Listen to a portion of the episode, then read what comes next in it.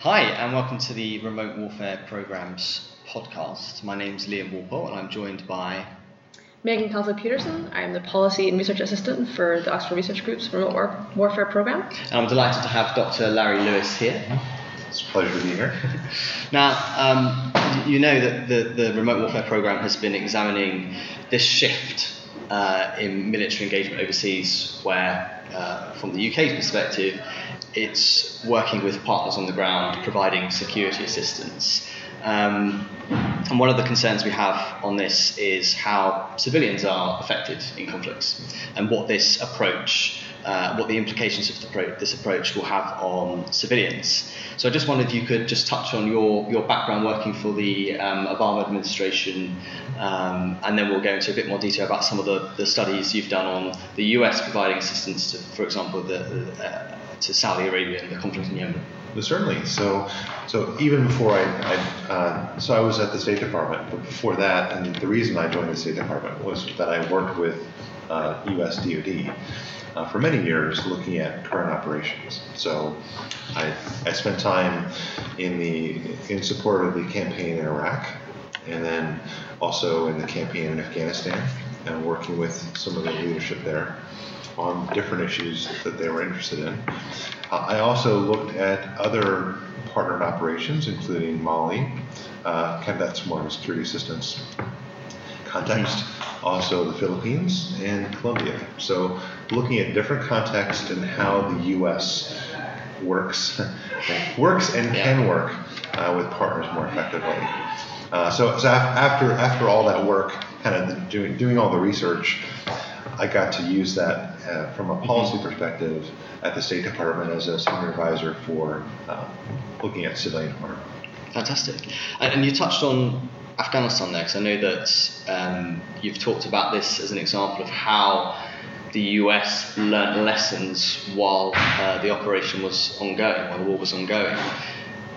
Clearly, that was a large combat deployment uh, where the US has more strategic control in terms of how it can have that relationship with the Afghan government, for example, but also people on the ground to implement a particular policy. How, how do you um, see the shift there, if I might put it that way, from the lessons and the, the, the policy approach that we could put in place in that context to how we could draw those lessons and put them in a context where we're fighting through remote warfare through partners? hmm So I think even Iraq and Afghanistan are instructive because if you look at the Iraq campaign, so which, which Iraq campaign?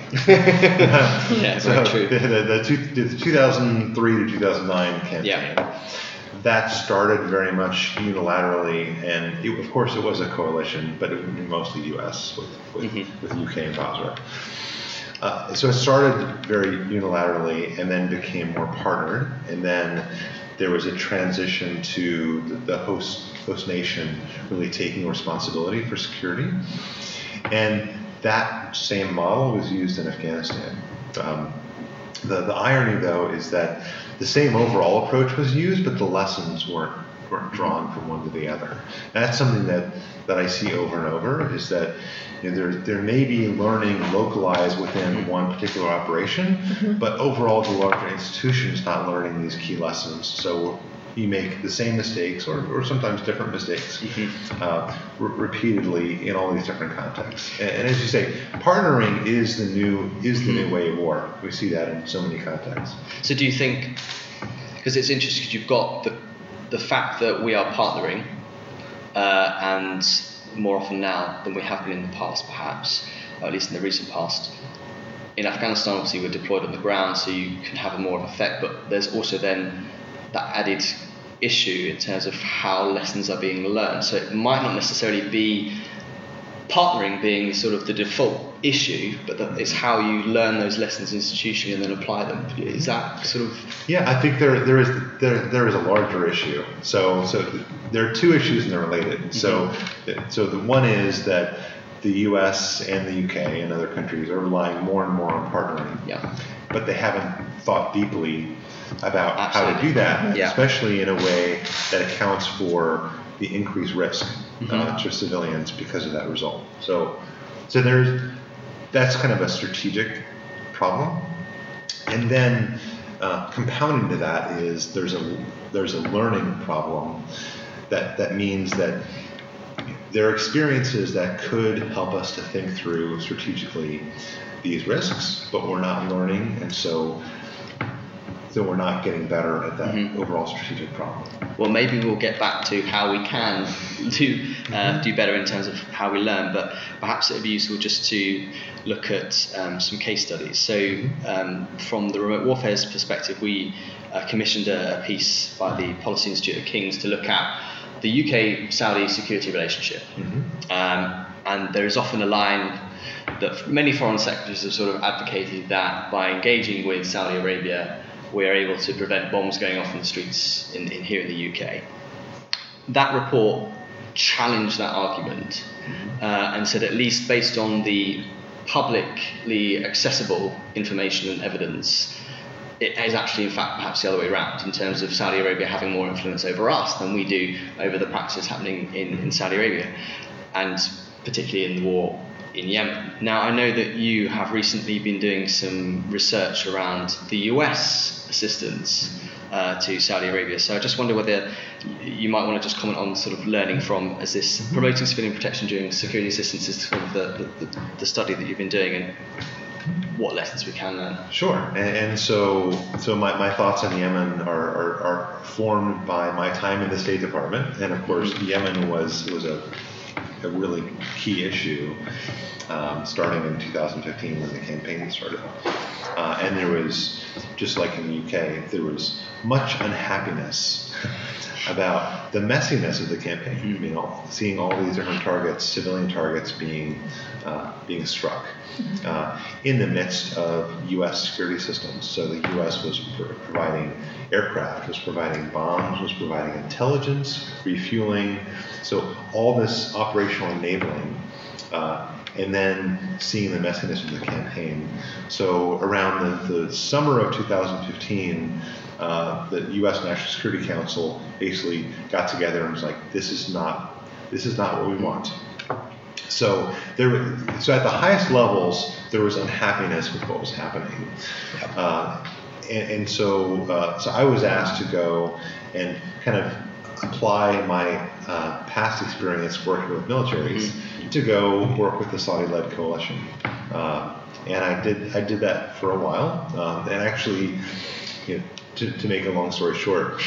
Um, it actually was more successful than people realized. Okay. Um, so in the in the short term, because it was really only I worked with them about five months until until a ceasefire happened. Uh, and in that five months, if we had we had some data that is not publicly available. Yeah, yeah. Uh, and so using that data, you could actually see that there was some improvement. Um, there was definitely it wasn't perfect by any means, uh, but it was it was a start, and we're trying to build upon that. In fact, I helped them form the JIAT, the Joint, Joint Incident Assessment Team, Yeah. and that was it's often misunderstood because people kind of look at it now and think that it was this this uh, organization intended to do kind of inquiries with for you know, for legal reasons. That's that wasn't the idea at all. It it really was developed as a as a learning tool to help the coalition to identify patterns of harm and then identify operational uh, refinements that they could do to improve the campaign. Uh, so anyway, I too, too No, hard. no, no, it's. But but through through that work, I did get uh, a really clear picture into some of the problems that they were having. Um, and through that, it also showed me what the U.S. and the U.K. typically do. So in that argument of they're better off because the U.S. Yeah. and the U.K. are there. Uh, you know, th- there are a couple couple ways that can happen. First is magic.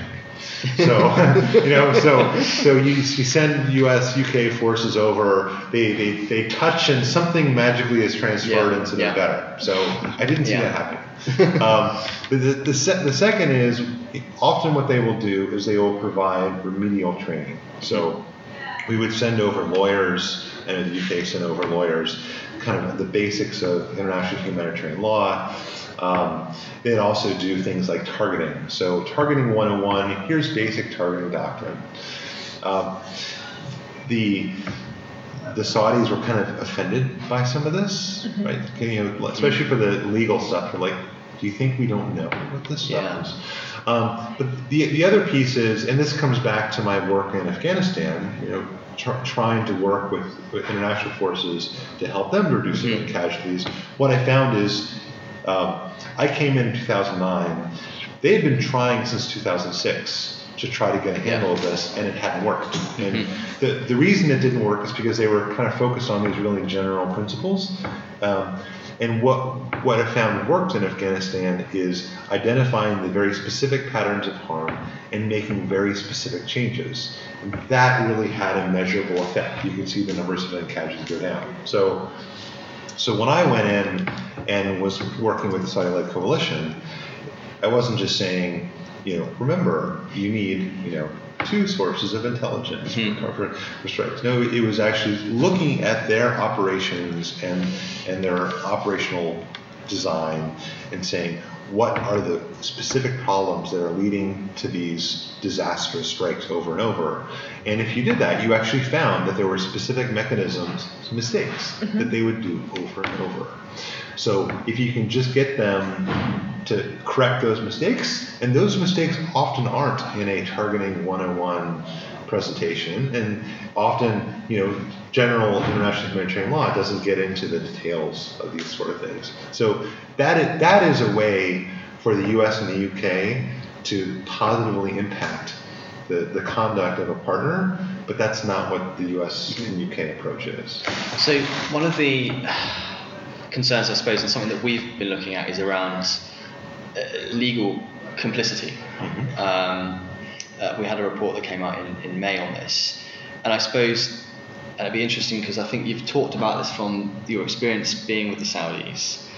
Um, at what point is a country at risk of provoking litigation measures from civil society groups if you are seen to be complicit, although you are the, at least openly trying to reduce civilian harm by helping in targeting and understanding IHL compliance, etc.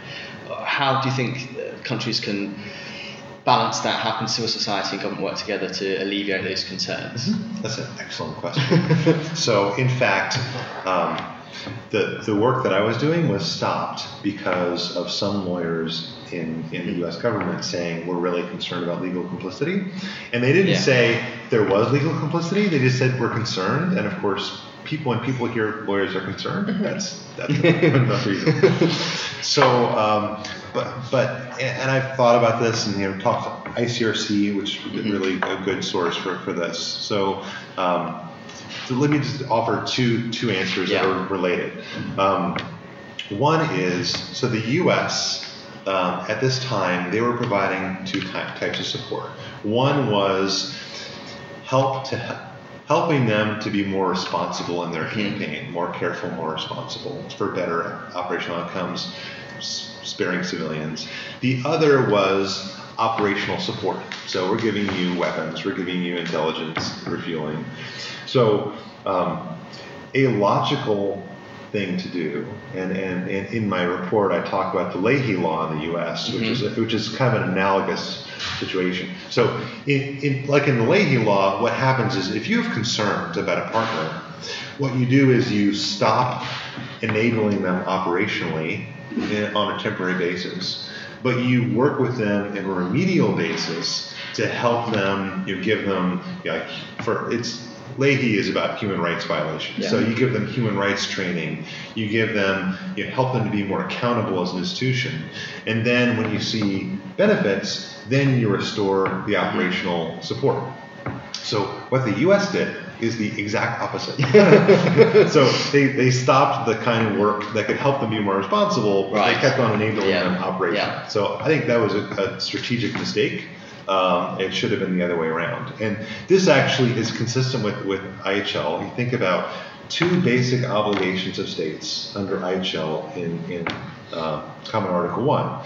One is to comply with IHL in their operations as a party to a conflict. But the second is to promote respect for IHL even if you're not a party to a conflict. So you can you can see sort of this remedial work is, is actually it's not a violation. Actually, it's a great fulfillment of an IHL obligation that states often don't do. So I can just jump in there and ask. So I think it, it sounds like there's a disconnect between what's being talked about in the very legal realm of this and then the actual practical application of, of doing those things, mm-hmm. like continuing training. And why do you think there's that disconnect between um, what lawyers are calling out as possible legal liability, but then the actual strategic continuation of those of those programs? Yeah, so that's a really good question. um, so, so I think one of the problems is that we are relying entirely on IHL as as the framework. Uh, and IHL is important. So if you if you have a clear violation of IHL, then that should that, that is enough reason to act. But the reality is, working with partners, it's very, very difficult to have clear evidence of IHL violations because uh, you sort of need to know what the intent was, you know, what intelligence they had, yeah. and often you just don't know that. So, so then you get this situation with the U.S. and UK saying, well, we have no evidence of IHL violations. Well, there's a reason because it's really hard to have that yeah. from the outside. So, so well, so what, what I advocate for is, in addition to the IHL safeguards that are important, but but in practical terms with, with partners are very weak.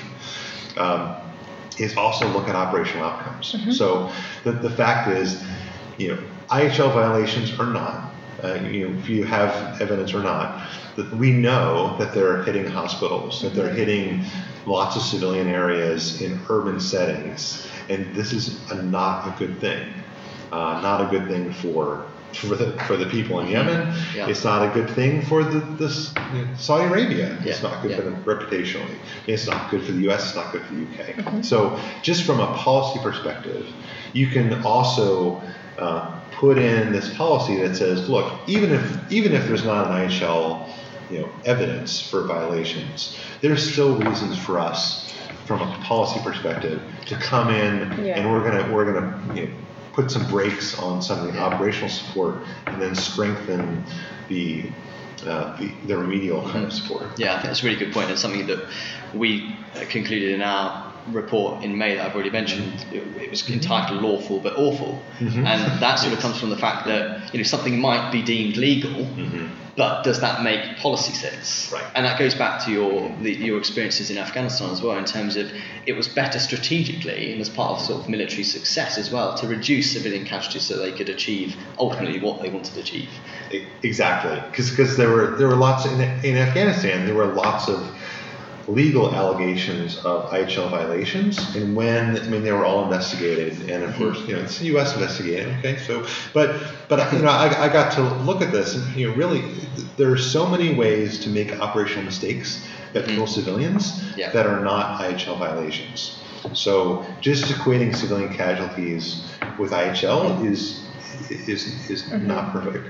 So so having a civilian casualty uh, bar in addition to an IHL bar, allows you to guard some of the policy mm-hmm. elements to this. That's really good. Megan, I don't know if you wanted to just, we want to get on to talk about the counter ISIS mm-hmm. campaign. Mm-hmm. Um, I don't know if you wanted to just sort of ask some questions about from the UK perspective, yeah, what the challenges have been and what our concerns have been as um, an organisation about this. So I guess just to give a very quick like overview of it. So the UK has been involved in the um, anti-ISIS campaign since September 2014. Um, in that time, we've only been second to the US in the amount, like the amount of airstrikes that have been conducted, and yet the UK has only recognised one civilian casualty. Um, so I think there's been a, a, quite a big push from the civil society in the UK to kind of try to approach that from a new perspective, and like you say, try to have more. Um, say it's not just about IHL, but how do we actually talk about this, and how do we try to push for more um, and better monitoring. So I was wondering, like, do you have any advice for the UK government in doing, in doing this process and mm-hmm. starting to recognize this? Certainly. So, so I've done lots of research on this. I mean, and, and using you know military sensitive military data um, from an insider perspective, uh, looking at this analytically. What does the data say? Uh, and the data says a lot. There is so much that militaries can learn about civilian casualties. The very first study I, feel like half the study was just like a MythBusters exercise. Mm-hmm. You think that that you know X, like you think that civilian casualties happen from this situation, but actually often they happen in this other situation that you're not thinking about at all. Uh, and you know, all, so, so just lots of different um, kind of setting the record straight. So. Um, so that's the past studies. The last year, the Joint Staff, um, so basically the you know, U.S. military, uh, commissioned a study to look at the numbers in, Mhm. in Iraq and Syria. So, so there was a lots of attention on the, the coalition, largely the U.S., but but coalition uh, civilian casualty numbers were very low, right? And then you have folks like Airwars that Yeah. have much Yeah. higher numbers. So they said, okay, what's going on? Yeah. Is, is are the U.S. numbers right? And why is there a big difference? So we did this study, um, and I will say that the data I had is not just U.S. It has a coalition, so um, the data's out there. Um, but it was a U.S. study, so Yeah, yeah. um, so, you know, b- bottom line, the, the numbers, the official numbers put out by the Coalition on Civilian Casualties are not right. They're, Yeah. they're an underestimation, and you know, we look analytically, there are specific reasons why they're too low. Sys- systemic biases that gets you to lower numbers in several pieces of that overall assessment process. Uh, I think it might just be worth also asking um, now that the UK has agreed to update its protection of civilian strategy, whether you think that this is the right place to discuss, you know, some of the challenges that the military have. You know, they're working in very complex environments. There's what 79 members of this coalition. Um, they're working in urban, densely populated areas. Um, there's lots of challenges there. Um, and I don't know if you caught it, but at a recent Defence Committee inquiry, one of the concerns that came up, our director was given evidence of that, that, that inquiry, but one of the concerns from an MP was that one, the um, the civilian recordings, casualty recordings from organisations like Airwars are inaccurate, are inflated, uh, and two, that if the government does come out and admit more than it is at the moment, let's put it that way, um, that this would have a negative impact on the capacity for the government to be able to engage overseas because it would lead to a public backlash. There's a lot there I'm asking, but um, I just would be interested in your thoughts on some of those arguments. Yeah. So what I what I would say, to, and I've encountered this view as well. I think what what what comes out of it is that I mean UK government they want to be the good guys, right? But to, to me, the, the major problem is that they equate being the good guys with no civilian casualties, which is not which is not the reality. So so I think to me, I mean, and this is something that the U, the U.S. has been undergoing this journey Yeah. uh, over the last ten years. So I would say where the U.S. is going, not we're not there yet. Mhm. Um, but where the U.S. is going is redefining what the good guy looks like. So the good guy doesn't say there were no civilian casualties because Yeah. it's not right. The good guy says if there were civilian casualties that we caused, we are going to do the very best we can to account for them. And we also commit to doing everything we can to reduce them, including learning from the ones we have caused. Uh, and, you know, so if, if, if you take that definition, the US is doing a better job than the UK. Very interesting. And do, you, do I mean it's very new in the UK that um, our listeners may not be aware, but the government was apprehensive about updating its protection of civilian strategy, which is an FCO-led document that has buy-in from the Ministry of Defence and the Department for International Development. Um, in October, they were saying that they didn't want to update it, and now, come the new year, fresh thinking, uh, and now they've accepted that they, they feel that it may now be right to update that strategy, given uh, lots of anniversaries that are happening this year. Um, but do you think that that is enough to, in terms of the momentum around this issue, is that enough to lead to changes in? Because I would imagine that this is going to need to address sort of military doctrine, um, and going back to your points earlier about how you're partnering with, with other states um, in engaging in these very densely populated areas, um, how can this POC strategy, which it seems like it's quite an ambitious sort of objective to have encompass all of those issues, how best do you think it is that the UK can really take the opportunity to use that strategy to address all these other issues? So I do think that's a reasonable start. Um, so what we what we saw in the U.S. So in the U.S.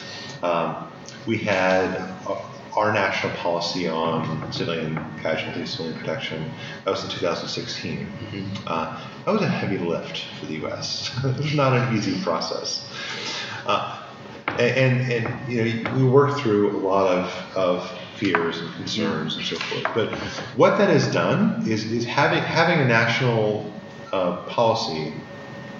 It's really done two things. I think first, it, it's set kind of a national level infrastructure. Uh, mm-hmm. So it's it's a number of policy commitments that all the different departments yeah. and agencies recognize, and so it gives gives a common way to talk within the interagency about about all the different things that need to be done. I think it also helped de-risk further action. So, like right now, the, um, the U.S. military is developing military uh, doctrine, military yeah. policy on civilian protection. That we talked about doing this several years ago, and there was such resistance, we mm-hmm. just couldn't couldn't get anywhere. But now that there's a national policy, people look at that and go, you know, actually, you know, we were really afraid of yeah. it.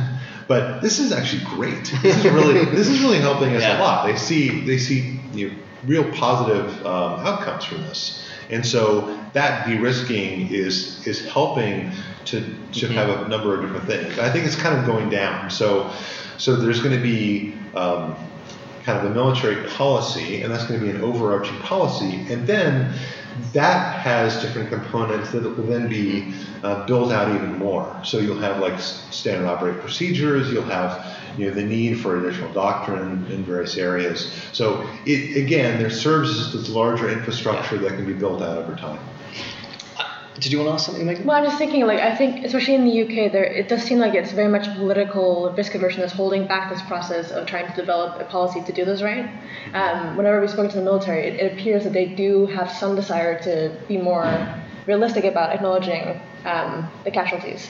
So I think it'd be interesting to see how in the UK, once we get that political change, the political um, willingness to actually talk about the fact that, of course, in warfare you do have casualties, and like you say, being the bad, like being the good guy, isn't just saying we haven't killed anyone. It's acknowledging how it's happened and how you're going to improve, like going forward. Mm-hmm. Um, so I think it'd be really interesting to see in the UK, and I think it's quite different from the US, where um, it seems like there's more of a connection between the military and the political, whereas here we're waiting for the political to kind of give way um, yeah. to allow for that change in the military. Mm-hmm. Yeah. Well, fantastic. I mean, I think that's been really, really insightful in terms of learning from the US experience. Although, Absolutely. you know, and as you've said, the US appears to be sort of further ahead, and it's been a very long process to get there, right? So um, we are in sort of the, the, the early days of, of a shift, we hope. Yeah, um, and I think you're absolutely right in terms of the political energy around a particular issue needs to be there before you can get to that end point um, across many different uh, departments. Um, so yeah, that's really, really interesting. And thank you for coming in and speaking to us. It's a pleasure. Thank you very much.